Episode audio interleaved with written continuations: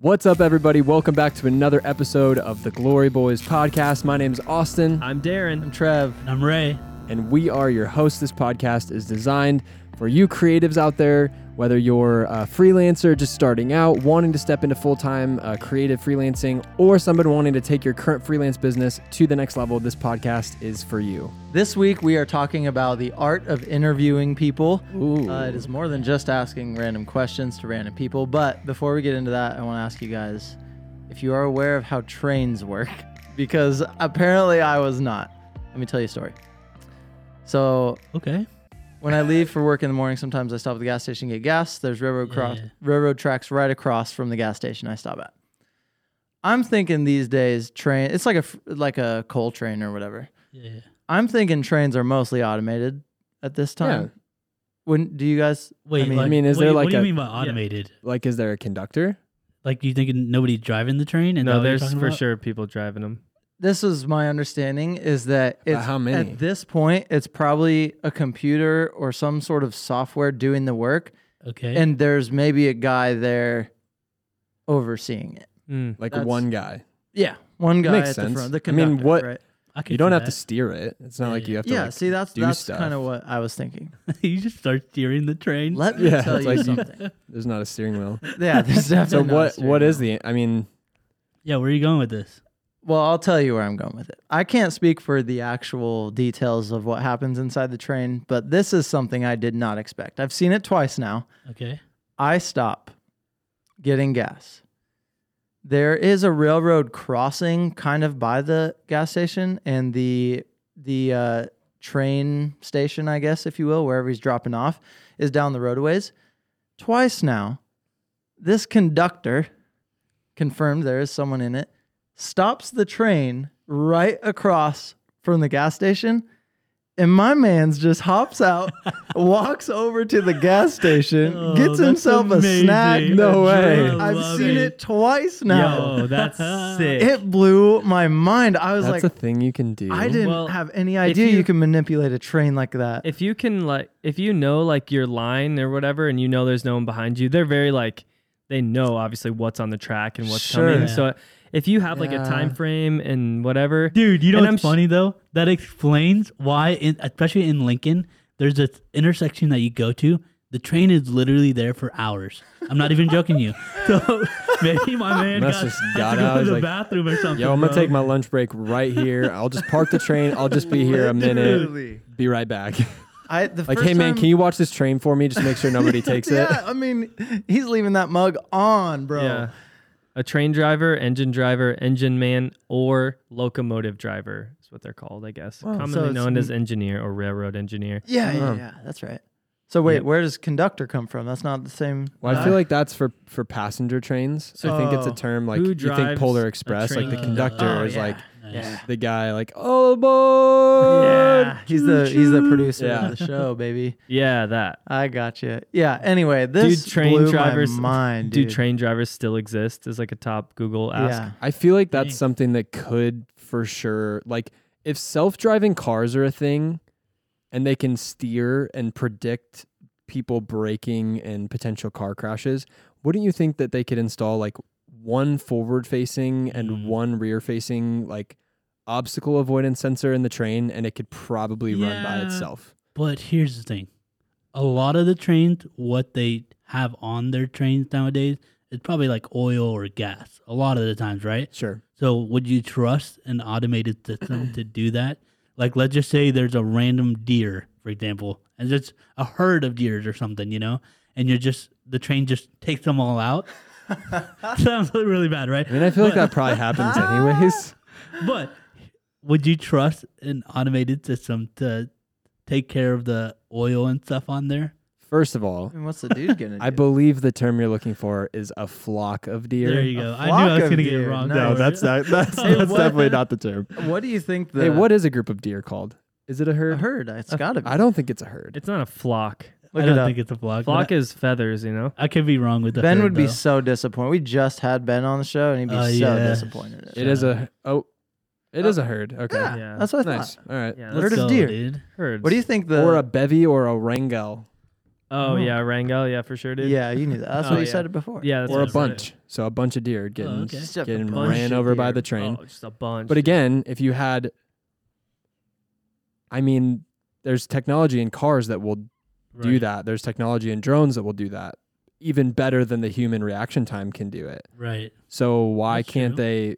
I mean, I feel like it's something that we definitely have the technology to do. Or maybe it's in the works. Who knows? Or maybe. I did not expect to see a dude hop out the train. Just parks it real quick. He literally parks it on the track. Yeah, I just Googled that. Doesn't it take like 2 full miles to stop a train? He probably has a time. He has to time it from all the way back. He probably has it timed perfectly. Dang it, I started stopping 5 seconds too late. Now I'm blocking this intersection until I get it going again. No, that's like what they do. Like this dude, angry driver forced to wait while train engineer breaks for food. Yeah. Dude, that's amazing. I mean, I guess they got to stop. My man just wanted McDonald's, dude. A train engineer wasn't letting anything get in his way of his hunger, so he stopped at a restaurant for lunch. Nice. I had no idea it was a thing. Seen it twice now. Blows my mind every time. That's kind of sick. You should take a picture. I feel like it's like a... You should take a picture with him and be like, hey, man, I've never seen one of you guys. Can I take a picture with you? The closest I saw him was getting back onto the train. He was like walking down the ditch and up. I was like, next time you see him, will you ask him if we could shoot a music video on his train sometime? Yeah, I'll ask him that. Because that would be sick. That would be super sick. To shoot a music video on top of a moving train would be epic. Wait, real question though. What was he wearing? Are they still wearing like the little striped like hat? You know? No, I don't know. He just like, I don't know, something probably like wearing like a bright yellow Dickies t-shirt, like something that construction worker all over it. Something that construction worker would wear, something like that is what he was wearing. Huh. But I was just in my head, I was like, don't be messing around train tracks, my guy. And then turns out it was his train. So are you ready? You got a rap about trains. Oh, a freestyle about trains. My God. Yeah, you ready? Who's starting? Yeah. Yeah, I saw a train the other day. I was like, yo, what's up? What's going on? He hopped out the train. He's stopping by to get a drink. Sick. Yeah, walking to the QT, trying to get my snackle. Went over to get some Rice Krispies. It was like pop, snap, and crackle. What? Oh, yeah. Okay. Yeah, I got a soda. Yeah, I got a 99-cent hot dog. They're 2 for $1. If it's on a Tuesday, you know I'm the one. Sick. That was trash. I was trying to think about being in a QT and like what I would see, but I just my brain and I spit all the bars before the episode. So and that's why we're not hearing Mac. Quick stop. Bars. Yeah, that's it. Quick stop. Bring the train to a quick stop. Get the snacks. Quick stop, mama. Quick stop. Quick stop. I don't know, dude. Mama. Trains. Come and go. Casey's. QT. Yeah. Buc-ee's. Hy-Vee. Fresh. Shells. Fresh and Save or whatever it's called. We out. R.I.P. Buc-ee's. R.I.P. Buc-ee's. Yikes. Did the dog die? No, they just took them all away here in Nebraska. Oh, yeah, because Casey's bought them all. Because Casey's is way better. They bought all the what? All of the Buc-ee's. Did they? Yeah, to all sick, because Buc-ee's is trash. Yeah, Buc-ee's sucks. Yeah, Buc-ee's. They went from the worst pizza to the best pizza, if that's the case. Because Buc-ee's had like the worst pizza possible, and Casey's has like the best pizza possible. But it's only in small town. The Casey's here in Omaha sucks. I'd rather go to QT all day long and eat whatever they got there. Yeah, I mean QT does have the snackle. I don't even know what a snackle is. So that's just what they call their food selection. Oh, like all of it. It's just a marketing term. Like, oh, snackle. Not like it's not an actual item. It's like I thought you made that word up. No, they have it on their billboards. Okay. It's QT. It's like come get a snackle. That's like their whole thing. That's I kind of like. Next time you walk into a QT, look at their like digital menu. You'll see snackle on there. Got it. Today we're talking about how I guess really the approach of us like giving interviews and filming them. It's really fun to pull people's stories out of them. It's an art form. I think some people are better at it than others, but coming from somebody, it's funny because you think like just because you have a bubbly personality, you'd be good at this. I actually was not very good at talking with people while they're on camera, and I had to like kind of exercise that muscle and learn a ton of skills on how to really like analyze the person, learn them before they're sitting down. and like just starting conversation, getting them really, really excited. I know we're going to dive in some of that detail, but I just remember having to like, yeah, it's just, you got to be on and you got to be like, really, really have a servant heart and just really care, and make them feel comfortable. And then in turn, you'll get a really great interview most of the time. Yeah. It kind of depends. Sometimes you just can't even, no matter how hard you try. We've been there. Let's start there. What can you do as the interviewer to prep yourself before the interview? Yeah. So that's important. I have a question. Okay. Should you prep your people on the questions you're asking them, or should you not? I go back and forth on this all the time, dude. Yep. All the time. So before I get your answers, when we started for the first, honestly, until pretty recently, like we would almost never prep our interview subjects on the questions because the reason for that is because we wanted their responses to be as natural and organic as possible. Mm-hmm. Yep. And a lot of people, if you give them some prep, you give them the questions, they're going to write out an exact word for word script. They're going to memorize it. And it kind of takes all of the organic feel out of that. And so, we recently have been doing it the other way where we have been prepping people. And so what are your guys' thoughts? To answer that, I think it goes both ways, right? So you want people to be aware of the questions beforehand, because then they know what they're going to think about or how they're going to answer. Because if you just give it to them right off the bat, like they show up, they have nothing in their mind. Yeah. And then they're having to make things on the spot. Yeah. Because I think even with creating a story, the first time you tell the story, it's like, that's okay. But the more you tell the story, the more your pieces come together. Sure. The more it sounds very conclusive and you get a start to finish and basically the whole entire story. So if you send the questions beforehand, then you kind of do miss that like authenticity part of it where like they already have answered this question before. Sure. Probably numerous times, but at least they know what they're getting themselves into. Yeah. I know that's my opinion on it. Yeah, for that, for me, it's funny because you almost like bring up the questions as they're sitting down and they almost feel like disrespected almost. Like, oh, like the person never sent me that. Like they're already kind of starting the interview pretty upset or like almost angry or frustrated. Yeah. And then you're having to like ease them down and then try to like pull this stuff. They're like mad that they're even there because they're like, well, I wasn't ready for this. And people, whatever, sitting in front of a camera, people get a little weird anyway. And so trying to like remove barriers, but you're already starting with a massive one. So from my experience recently, Austin just said that we really never did give them ahead of time, but we just had a group of people that came in all day for 2 days and they had the questions, or I didn't know they had the questions first. And I'm like, yo, these interviews are going awesome.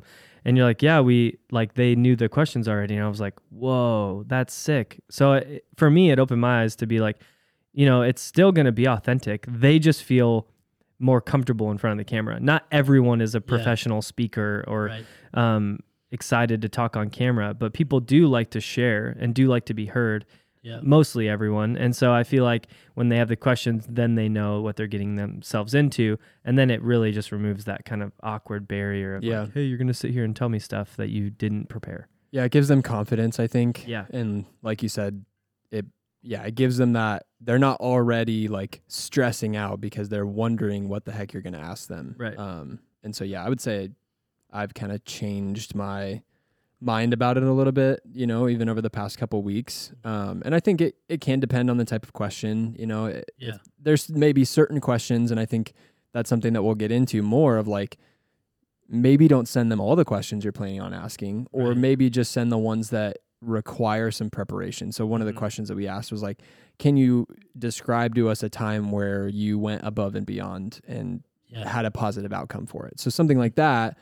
That way they don't have to take 5 minutes and try to think up. And the first thing that comes to their mind, they can actually spend some time thinking about it and coming up with the response. And we did that. And I think it went really, really well. And I know for like my wife or just people that like being prepped, I know like she likes to rehearse things with me. So if she has something at work or whatever, she likes to have me ask her a question and then she likes to answer it. Or if she's prepping for anything like speaking or whatever, she likes to kind of recite and just talk about it. And so I know for a lot of people, they would probably take that question and have their spouse or friend or family member read it to them, and they can kind of rehearse, not like they're word for word scripting it, but they are, like you said, having time to think through what they're going to say. What did you do just the last couple years of doing interviews and stuff like that? Yeah. Again, I go back and forth on the two because I've seen it work out really well. But for me, it's really all based on the piece of content we're making and the production of it. So for instance, filming something like a really emotional docuseries, I would rather not prep. Sure. I would rather not prep my people because I want it to be kind of like we said before. I want it to be so raw, and I know it's going to be something they're knowledgeable or comfortable talking about because they're in the docuseries for a reason. Sure. And so that I just have found to be so good for their personality shines through that, and it does. I mean, if you know your subject or if you've been able to be in contact with them leading up, it gives you an idea of how well they're going to be on camera. Dang. Dude, what the heck? I just turned it over to check to make sure this is recording. I'm going to go check over here. He hit that backhand, bro. Wow. Just in case we keep this part in, if you're not watching, Austin dumped his drink. He dumped his drink for the second time while recording. Bro, just finish that drink, chug it already. Which is shouts out to whatever paper towel brand this is. Yeah, dude. Soaked up a lot of it. Yeah, I'm talking about impulsivity and depending on the production. Yeah. And I feel like there is a time, and especially if you know your subject and for instance, I've filmed something where we were filming with football coaches, super charismatic people, super high energy people. Those guys are great to just get in, have yourself prepared, but just throw questions at them and thought through, which we'll talk about. But the chances are, if you send questions to a football coach, they're probably not reading. No, they're so busy. They're so go. So that's why I say I'm back and forth, because drawing from the same shoot that you guys were just talking about, it was so helpful for that shoot. You have to know your audience. You got to know who you're interviewing. Yeah. And what they're comfortable with, and if your questions require a lot of thought, a lot of more depth to it, as opposed to just being able to pull off the top of your head. So that's why I say there's room for both. And for me, it largely depends on your production and on the story, but not only the story, but the feel of the story that you're trying to tell. There's a lot of factors in there. I think you can really look at it the story, but also the time frame of how much time do you have with this person, and trying to figure out, am I going to just go off the bat and just hope that they talk about what I need them to talk about? Also, what are you capturing the story for of what is this about? What am I interviewing them about? If I'm asking them about their work, but this video is going to be about some other project in their life, what is the thing that we're asking them? I don't know. That goes... I guess that kind of leads into this next question that I kind of have for you guys is, how do you go about picking out the right questions?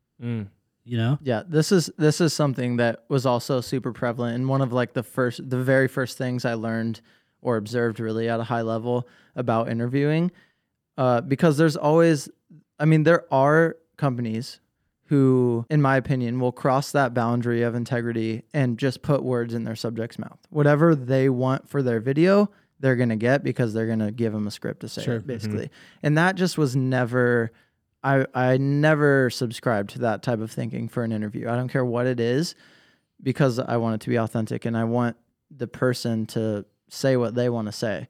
Granted, you can manipulate it in post, a lot of people do that as well. And sometimes even we will do it just to tighten things up here and there and whatnot. But that's where the actual creation of your questions and thinking through, if my story needs to go like this, if my story arc is like this and they're playing this part, what questions do I need to ask in order to get them to talk about this thing. Mm-hmm. So I'm not feeding them a script saying, hey, can you say something about this? Or, hey, can you say this?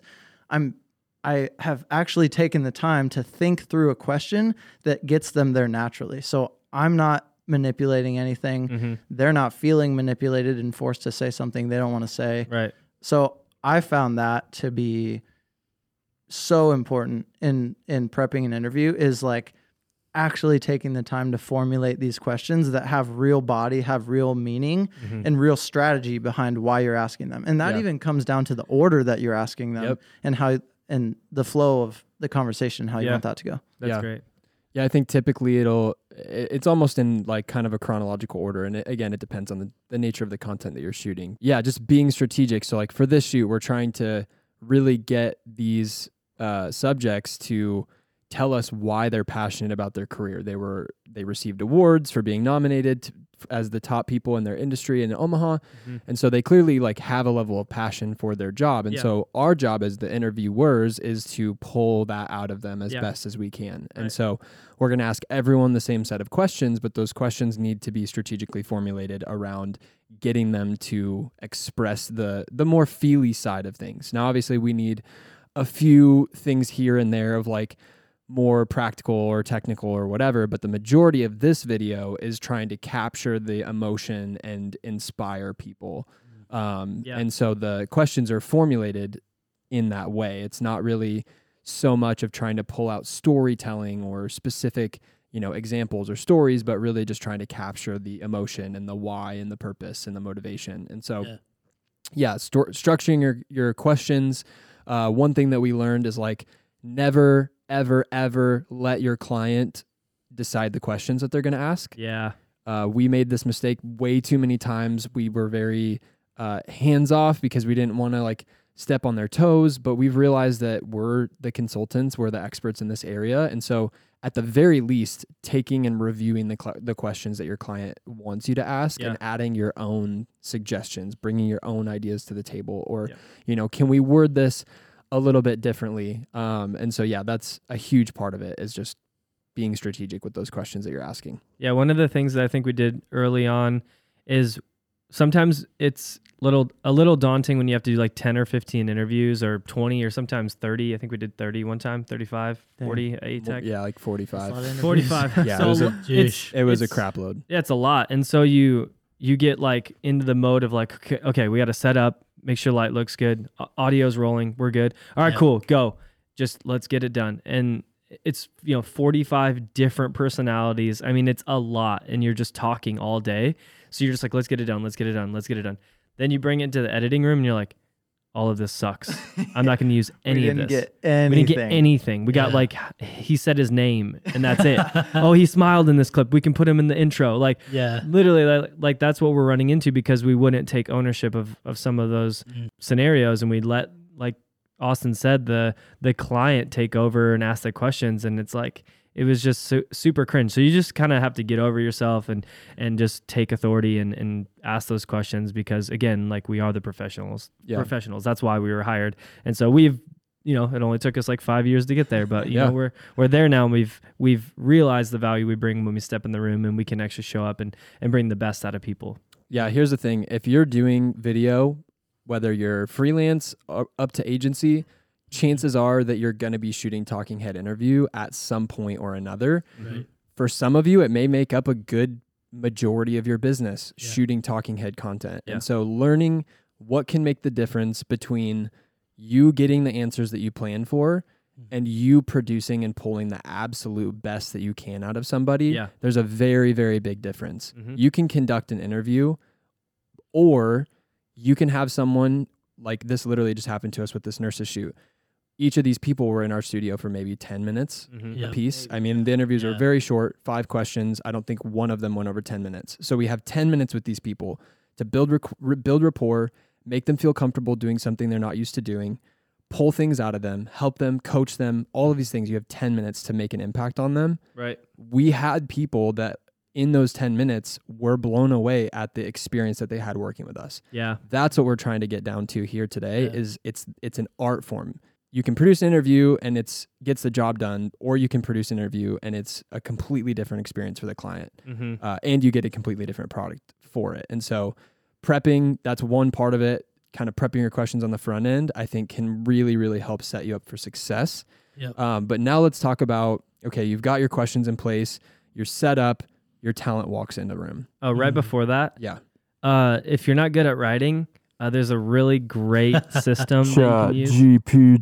ChatGPT. ChatGPT. So, yeah, no, you're absolutely right, which I used to write these questions. Yeah. And of course I looked over them. Again, it's a tool. It's not going to replace creative thought. Yeah. But I'm not a specialist in this industry. Yep, so for me to try to think of relevant questions to ask these people, I understand what's a good question and what's a bad question. So I can have ChatGPT. I said, hey, write me 5 questions for these people that are winning this award in this industry in this city. Mm-hmm. And it wrote me 5 really, really great questions. Yeah, super sick. Actually, I think it wrote me 6, and I think I deleted 1 because it was irrelevant. Yeah, but again. But the client was really happy with it. Blown away. And it was they were better than I could have thought of. Yeah. If I had spent hours researching, they were better than the questions I would have came up with. So yeah, just be smart and use your resources. I don't know if you're an AI fan or not. Just come to the dark side because AI is just friggin' awesome.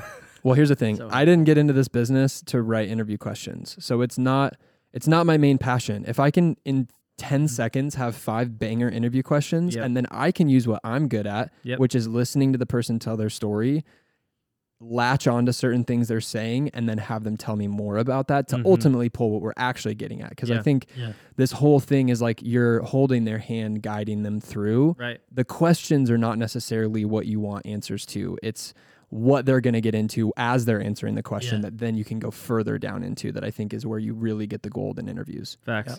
Like you just need a base level, like a foundation essentially for you to get yourself in that door. Because none of us know, other than probably Darren, know a lot about nursing or nursing world. And so it's like it's really more a foundational piece for you to get in the door, which is the starting point. Yeah. The way to be able to ask these questions, because we don't know anything about them. Yeah.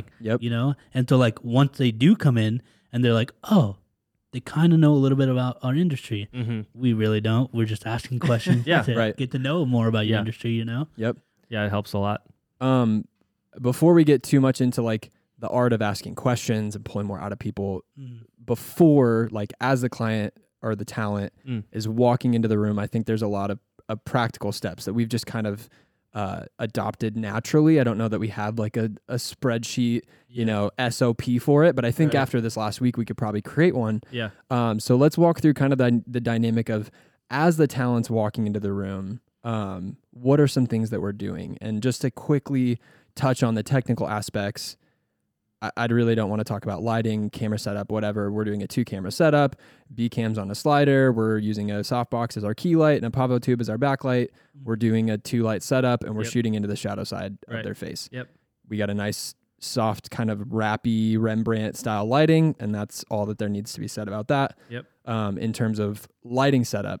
But as they're walking into the room, maybe one of us is setting up the slider. So let's just walk through from the moment the person walks into the room.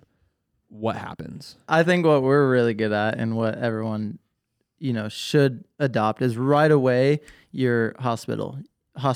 Sorry, right away you're hospitable. You're introducing yourself first. We just knock them out. Hospital. We put those in the Excuse hospital. Me, sir. Would you like a Band-Aid? You put them in an IV bag, maybe. Right away. Put them in a casket. Hospitable. You show them who's boss. Yeah, exactly. No, you greet them. Introduce yourself first if you haven't already met them.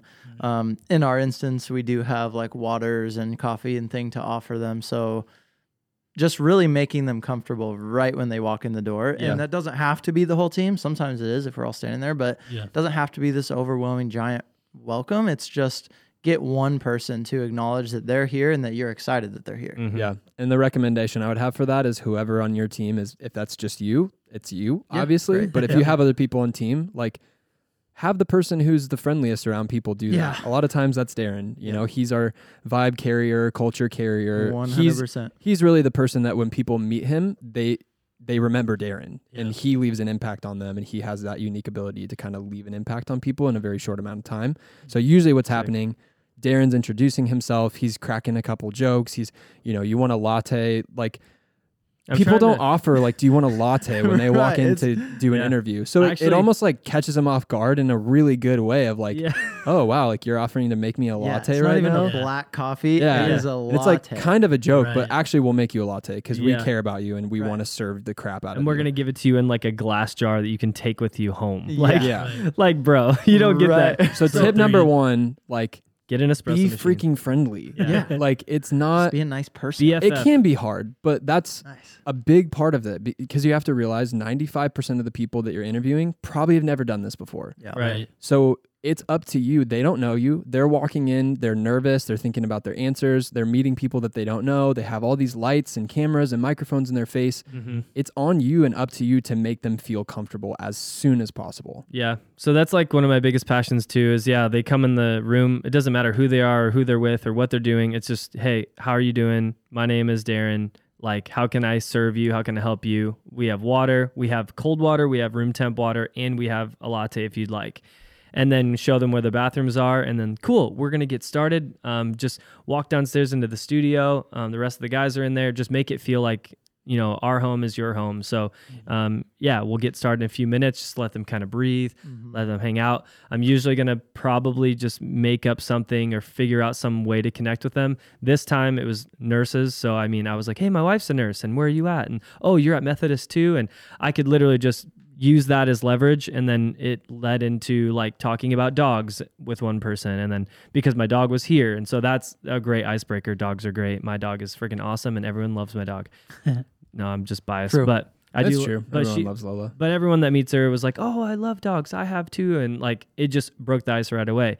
A couple of other things, like talking to the husband that was with one of them. Like he's not there to do interview, but I was like, "Oh, he's the homie. Like let's talk, let's chat, let's see what you're into." Like if their shirt says something, like there's a lot of like little things that just people want to talk about, but you just have to kind of dig and just ask them about themselves. And you can learn their personality pretty quickly. Like if they're a little shy, if they're a little bubbly, like just whatever type, so that when they're sitting down, now the person, me, is interviewing you, and I just learned about you. We talked about dogs and laughed for a little bit. Now it's like, all right, cool. Let's just do this. It's going to be super quick and painless. Like we're just going to have some fun. Cool. Here we go. And they're like, usually like, ah, cool. This feels good. And they're ready to go, and they're not stressed out. They're not, and sometimes they are. And we take a little time with that person after they sit down. They're like, cameras are here. Okay. Like this feels a little weird, but like, hey, it's all good. Like, we're going to chop you up. And one of the things we always say, we're going to chop you up. No. So we're going to chop you up into little pieces and put you in our freezer. Come on, man. I wasn't done. So what I'm saying is, like, we're going to chop your video up. And we're shooting two angles. So we'll make you sound like a rock star. And I think that line has really worked for people to feel confident, because we're like, hey, we're... You know, no matter what, if you mess up, or if we hear that you mess up, we'll have you restate the thing that you said. If you don't like what you said, you can re-say it.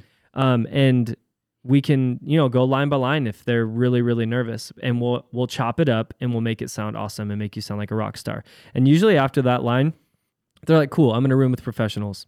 I'm good. Right. And we usually can really start from that moment, and the interview goes great. And usually while this is taking place, because you also need to be efficient on set. So if this is just you could be doing this as you're doing other things, setting up, you know, testing audio, making sure that the angle's right. People are different heights. So you have to raise or lower the tripod, whatever. Right. As someone is talking and warm, that's why it's really nice to have multiple people when you're doing interviews. Yeah. But while someone's talking, getting the person warmed up, breaking the ice, being friendly, that's when you take the opportunity to finish your lighting touches, get the microphone in the right place, testing audio, even as they're just having a conversation back and forth, you can kind of get a good gauge for your audio levels. And so that's a way you can kind of save time, kill two birds with one stone. And then really that brings us to, we've kind of prepped them. A recommendation I would maybe give is have them sit or stand in the area that you want them to be in as you're doing all of this, because that is important for lighting. So we usually just, hey, if you don't mind, you can have a seat right here. Once I sit down, then we'll start kind of having a conversation so that we can set our angles and lighting and everything like that. So now we've reached the official point of we're hitting record. Yeah. We're starting the interview.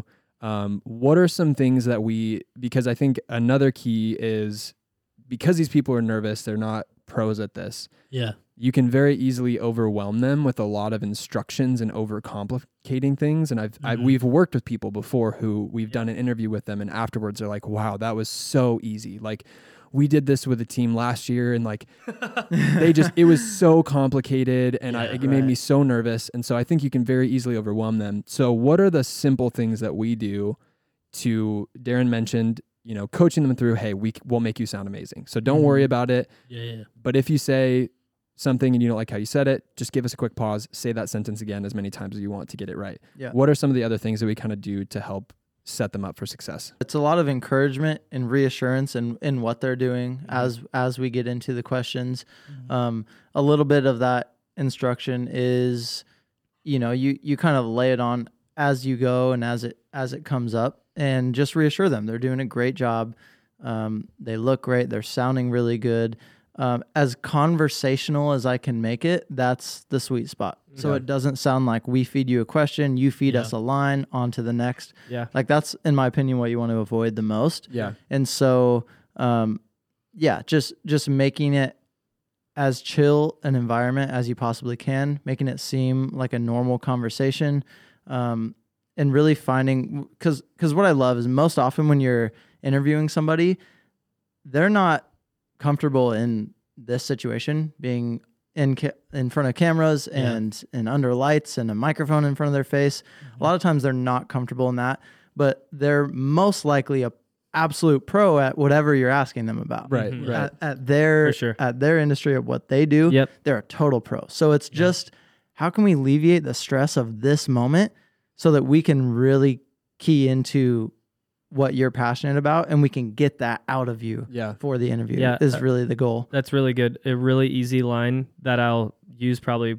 way too much is, you're clearly passionate about this, or you're clearly an expert, and that's why you're here. Like, thank you so much for what you do or how you do this, or it's incredible, like, what your organization does. Yeah. Like, just really building them. And it's not, I don't think it's false, like, or not false. No, you're not being fake about it. It's like, this is worthy of capturing. Like, I want to know more about your story. And you can even defer to, like, I don't know much about your industry. Like, tell me this. Yes. Like you're actually wanting to know personally, rather than just, I need to get something from you. Yeah. I think that seems like a conversation. 100%, which I think you do a really great job of. Oh, thanks. Yeah. Okay. So, I want to back up real quick. I want to give two quick tips just before because I think the bulk of this episode will be talking about how to pull the best out. And I don't want to, I want to come back to that for sure. Sure. But before we get there, a couple quick pro tips. Number one thing we've learned, always have your subject say and spell their first and last name before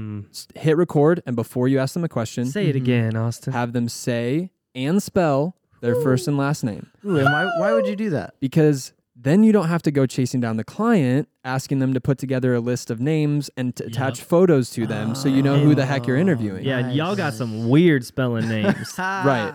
And I always usually will, if someone has a very interesting spelling name, I'll usually be like, I'm really glad we had you do that because there's no way I would have gotten that right. And usually they get a little laugh out of that. My name's Frank. And whatnot. But PHRYNQ. Nice. And that's Frank. So ask them to say and spell their name. That way you have it. And if you misspell it and it was how they spelled it, then at least you can say it wasn't your fault. There you go. Tip number 2 is, and this is really the only thing that I ask them to be mindful of. I don't tell them, like, try not to say or any of that. Cause then they just get in their head. Yeah. Don't do that. The only thing I tell them is, if you could try to remember to rephrase the question at the beginning of your answer, that would be helpful. And I use the example every time of, if I asked you, what is your favorite color? You would start by saying, my favorite color is blue, or whatever that color is. Mm-hmm. So it's giving context to the question that was asked. What inspired you to become a nurse? What inspired me to become a nurse was this. That can help you just tell the story better, because if they just start off with, my dad was a nurse, and so I wanted to become a nurse, instead of, I was inspired to become a nurse because I always saw my dad being a nurse, and that made me want to become a nurse. Changes everything. It just, you don't have to put yourself asking the question. It may be really basic, stupid tip, but I think it's important because Super helpful. If you don't have that context, it's really hard to tell a story. And the edit too, you're having to... Yeah, it's tougher for sure. You can't use the statement that they used at the top of the video because it doesn't really point to the context of which you're wanting the video to go. Yep. So you have to use that phrase like later, after, as like an and statement. And it just doesn't flow as nice. And you don't have as much, I guess, wiggle room to put the story together, I guess. Mm-hmm. Yep. So yeah, that's pretty much it. And then I think another thing that can help put them at ease, and something that we do sometimes we don't, is putting somebody maybe next to the camera or a couple feet away from the camera and having that person ask the question so that they're just talking directly to them. Yep. I think it can kind of help them get out of the looking into a camera lens and the whole lights, camera, action kind of stage fright. Yeah. I think it just makes them more comfortable. So for sure. Those are my tips for kind of pre- actually starting the interview. So now we can... I think, well, even like 9 out of 10 times, the person that's in front of the camera, they're supposed to be there. So if that person wants to open up and wants to talk about the thing they're really good at, the profession they're in, or whatever it is, whatever story you're looking at, you just have to try to figure out how to get that out of them. Yep. Yeah. And like the first thing you said, it's making them feel comfortable. Yep. So if you're by yourself and you have to do all of this by yourself, set it up, keep talking to them, keep asking them questions. I think a lot of the times that we also do is we hit record right away, right before anything, and we just start setting audio levels and everything just because they're like, oh, the camera's been running this whole time? I didn't even notice that. Yeah. And like a lot of the times people feel comfortable. They're like, oh, I've been talking in front of the camera the whole time. Wow, I would have never even noticed that the camera was on. It's really because I think you get this like really, like people get this perspective of like the way they used to do it like back then, where it was like, oh, red light's on, camera's on, we're recording, we're live, or you know, like most people don't really know what that looks like to be in front of camera. Sure. And they like think of this like intimidating thing of like, oh my gosh, people are gonna see me, people are gonna know what I'm saying, you know.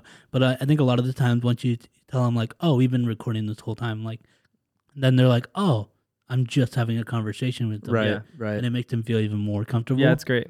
And I think that's the way to do it. Just keep talking to them, keep asking them questions. And even like when you start off, you like ask them to spell their first and last name. But you're also more so just asking them more stuff, which I think even along the lines of that is like the more you're asking, the more comfortable they're getting. Yeah. The more they're like, oh, this guy isn't here to just ask me stuff.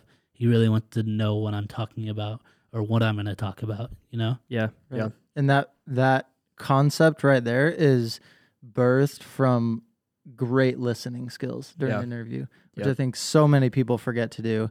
And sometimes, even admittedly so, some interviews that I am conducting, I forget to do that as well because I'm like, okay, as they're speaking, I'm trying to think of where what the next question is going to be, where the story's, you know, kind of leaning and what direction we're going in. But truthfully, like listening is the most important part to your interview, because you have to, in order to make it conversational, you have to draw from what they're giving you. Yeah. And so you may have to step away from your question list and ask a few other questions, or your question list may get better during the interview based on what they're telling you. Yeah, right. 100%. But if you're not actually listening to the words coming out of their mouth and you're just like, you ask one question, they start talking. Do you hear the words coming out of my mouth? That's okay. Do you understand? The words that are coming out of my mouth. I was like, he's got something over there. I was like, oh, dude, did you nobody understand the words that are coming out of your mouth? Nobody understand the words that are coming out of your mouth. Oh, sorry. Good. Nice. That's okay. I literally was like, squirrel. No, but yeah, you have to listen to what they're saying. Yeah. Nothing's more cringy than you ask them something, they say something, and they already said it. Yeah, and then you ask them the next thing, and they just said it, and you're like, what? Because you didn't listen to what they said. Yep. Yeah. Yeah. I also feel like it's kind of cringe. Like, you just have to be open to the natural flow of it. You can come back to your questions. Yeah. Like, so many times you'll just continue down the rabbit hole that they're giving you because that's what they want to talk about. And so you just tell me more about that, or, oh, something that I asked you like sparked a little bit of passion. Cool. Let's go down that road. And sometimes you have to, on the other hand, sometimes you have to be like, okay, this person just really like maybe isn't very passionate about it, or at least they're not willing to show it or talk about it. And so there are certain interviews where like maybe we'll skip a question or we'll just get through the questions, because we know that any delay and if the more that we linger on this specific interview, it's actually just going to be a waste of time because it's not the right subject for it. And so you can kind of feel that out too. And that happens, I think, when you're with the client and they're like, oh, we're going to go get Dave. Yeah, we'll just pull him over here quick for an interview. Yeah. Hey, Dave, you're still down to do an interview, right? Yep. He's like, oh, I guess try to avoid that if possible. I've been here 72 years and I... You know, hey, but those 72-year guys, sometimes they say some stuff that you're like, funny, dude. No, well, you can usually tell. Dave now. Hey, Dave, come back. Right. Yeah. Yeah. You can usually tell, I think, within the first like 30 seconds of meeting somebody, and like just even the icebreakers, you can almost get a feel right away. Yeah. For like, is this person going to be worth diving deeper with or not? Yeah. And some people are so good that we're like, okay, like let's hang on this moment. Yep. We're done with questions. Yeah. We're going to continue to go as far as we can, because this is ultimately what we're looking for is what we've got right here. And once you get them to that point of just sharing from their heart or, you know, whatever it is where it's its most natural organic form, like that's when you have to just continue to pull and just keep trying to get more out of them. For sure. Right. Yeah. I think you said it. You said stepping out of the questions that you have.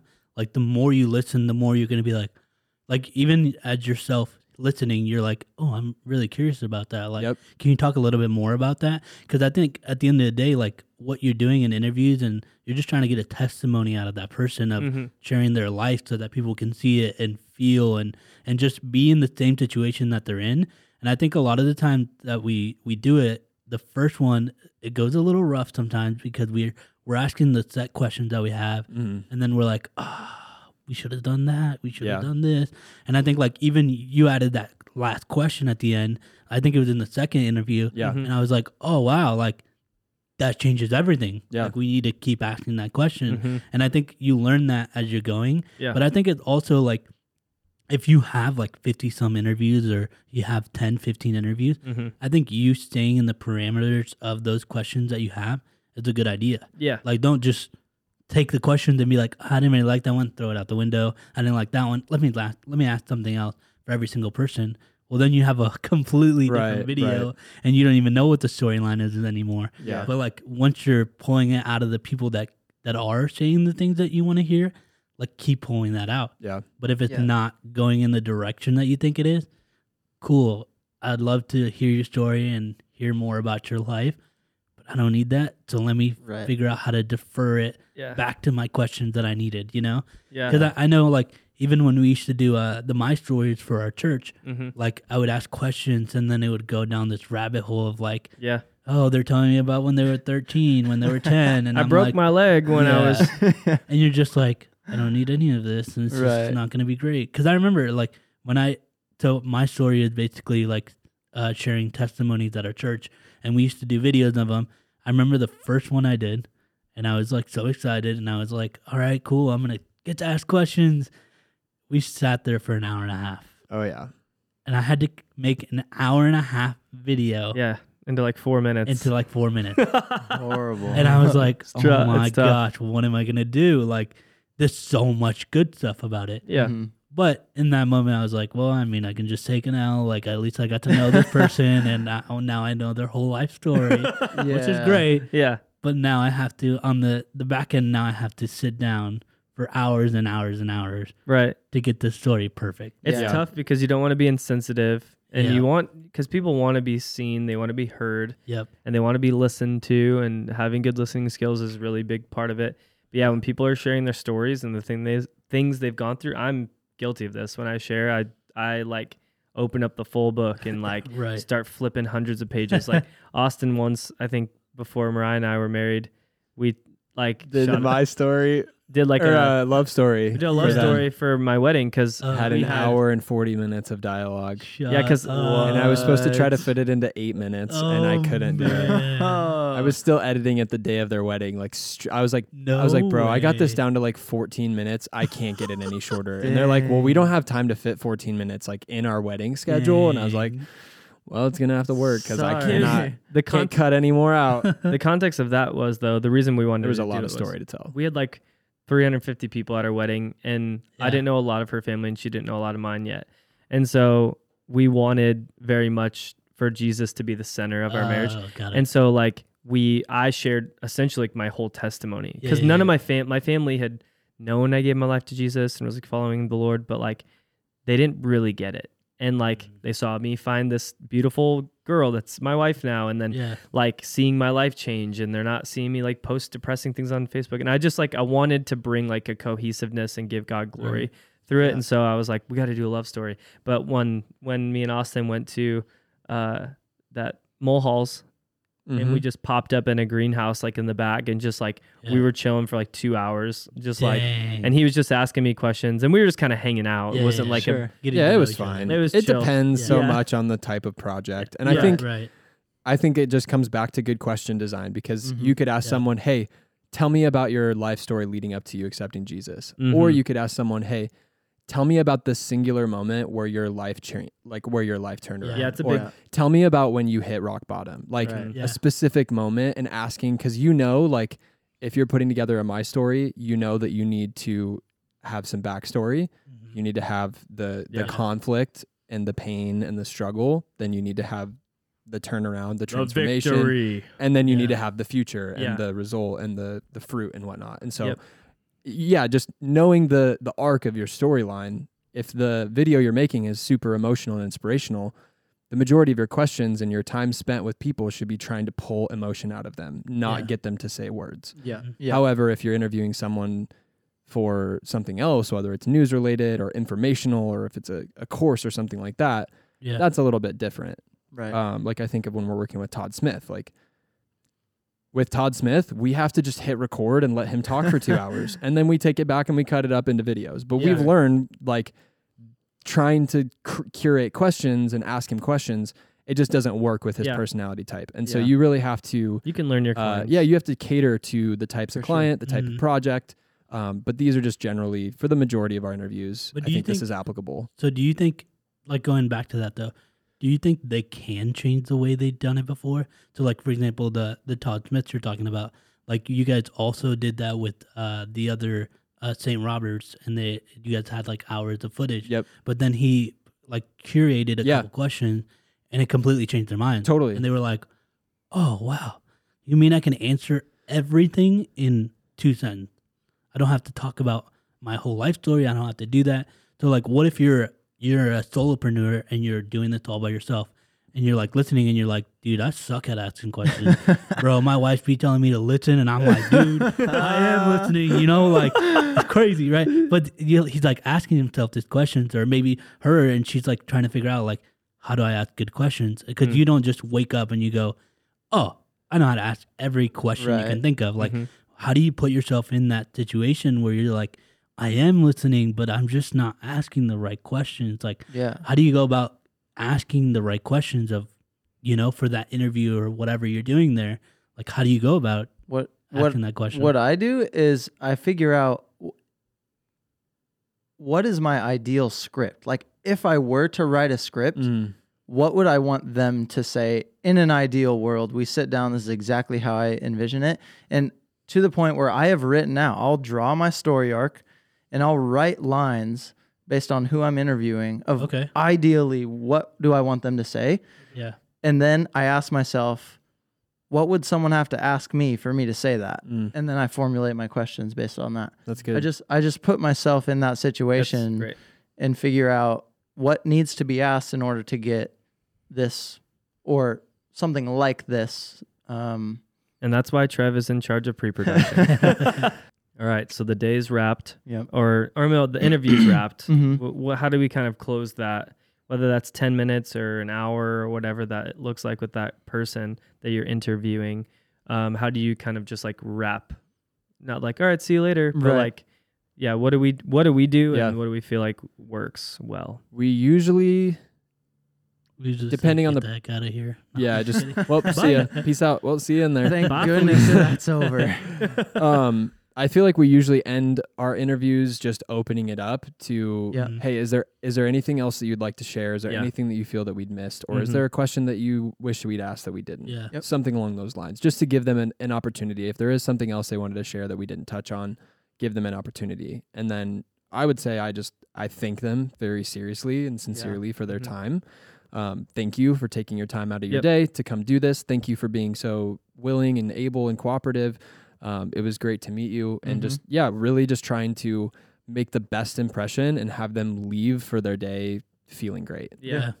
No, I would agree with all of that. I think, walking them out to just like talking with them as they gather their things, just not being like, oh, we got what we needed, like, see you later. But just like, hey, thank you so much. Thanking sincerely, I think is great. And then, just like, I can't wait, like, to put this together. This is going to be awesome. I can't wait for you to see it. Just like, so they have something to look forward to.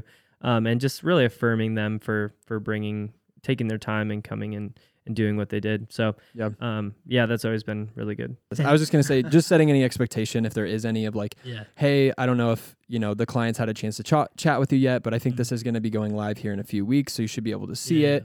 If you know any of those details, which I think it's probably healthy to know, like from your client, hey, are you planning on sending this to the people that were in it beforehand so they can see it? And if you know those details, just passing those on to them of, hey, here's when you can expect to see it. Right. And then just, encouraging them again that they did a great job. Yeah. I think a practical step too is literally just asking them and just saying, oh, this is all the questions I had. How did you feel it went? And most of the times you'll get like the answers that you're looking for, which is like, oh, I thought it went great. But sometimes I feel like you might run into those people that are like, oh, that wasn't great.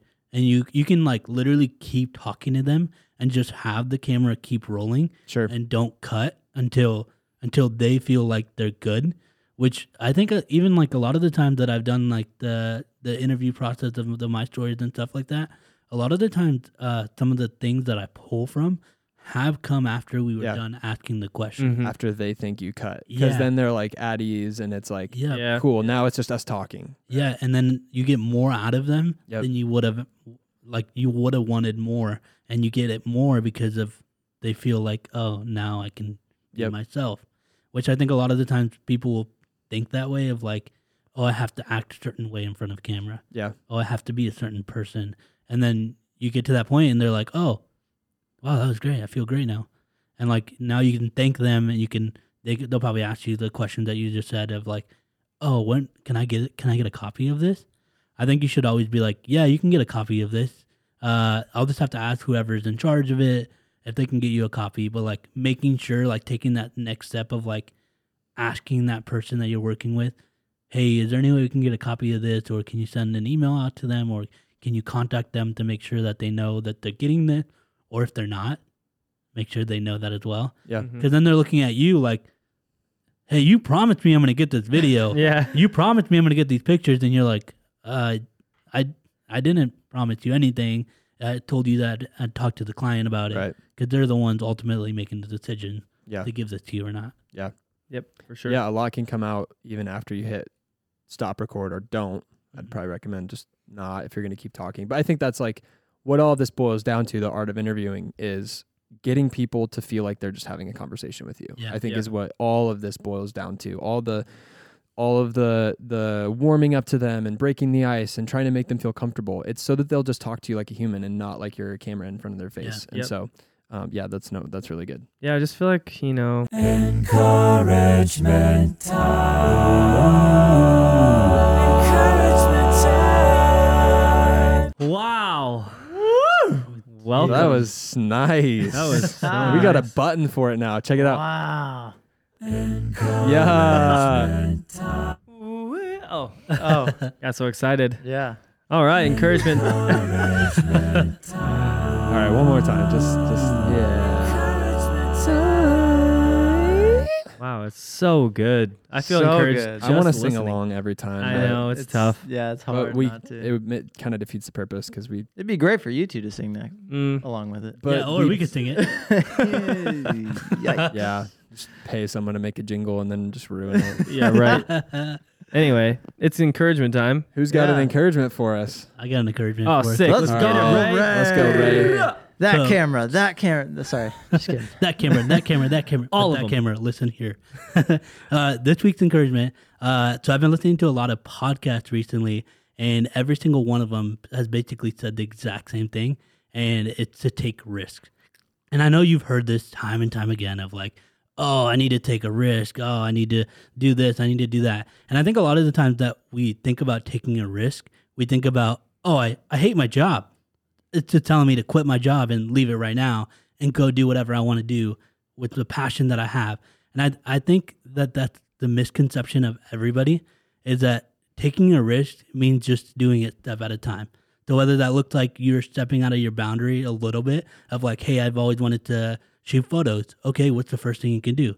Get a camera, or go to start taking pictures on your phone. Like, it doesn't need to be this big elaborate thing that you think in your head. I think you taking the risk to just take that step in the next direction is like literally God's asking you to go in this path, and you're like, no, I want to stay in this path. But if you take a step in that path, you're like slowly opening up to something bigger than you could have imagined. So that's my encouragement for you guys today, is take a risk in whatever that looks like in your life. Sick. All right. I love it. If there's something that you've been scared of doing, just do it. Go do it. I know, like, for me, I get a ton of life when we just decide, because there's a lot of decisions. There's a lot of paths you could go down. There's a lot of different risks you could take. And so it's like, well, which one do I do? And I think just do one. Like, yep. I'm sick of trying to decide.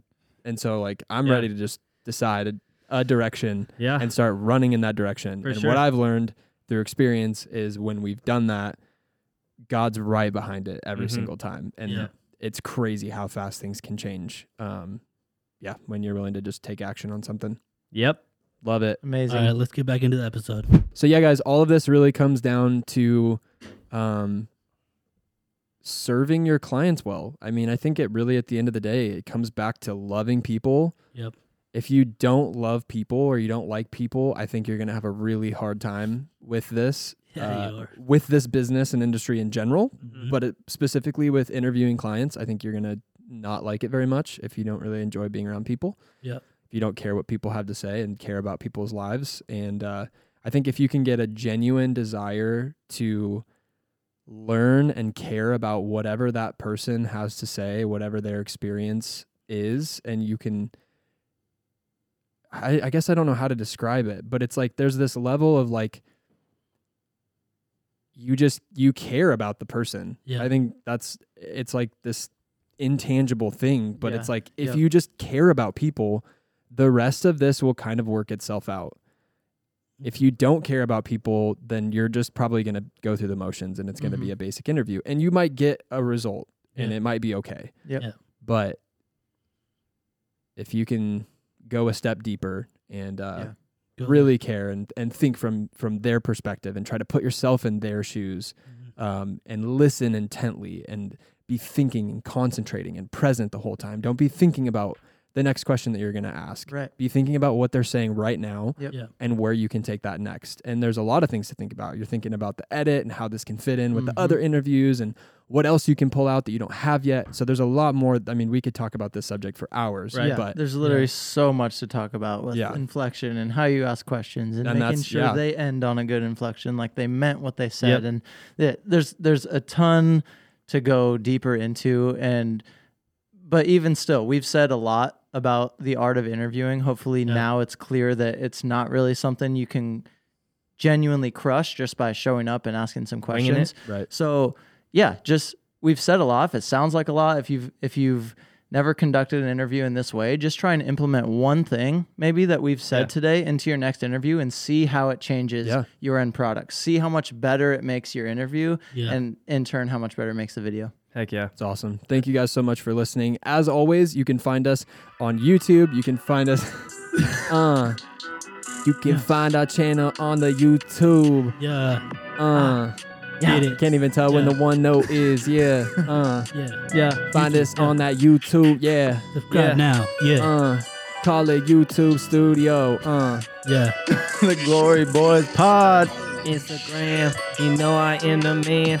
Follow us on Twitter. Just kidding, we don't have Twitter, but we're on the YouTube, Facebook, Instagram. I guess we have a Twitter.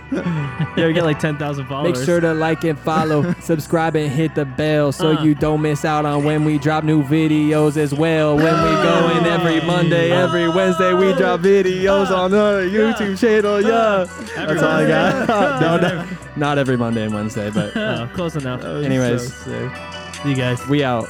Yeah, peace.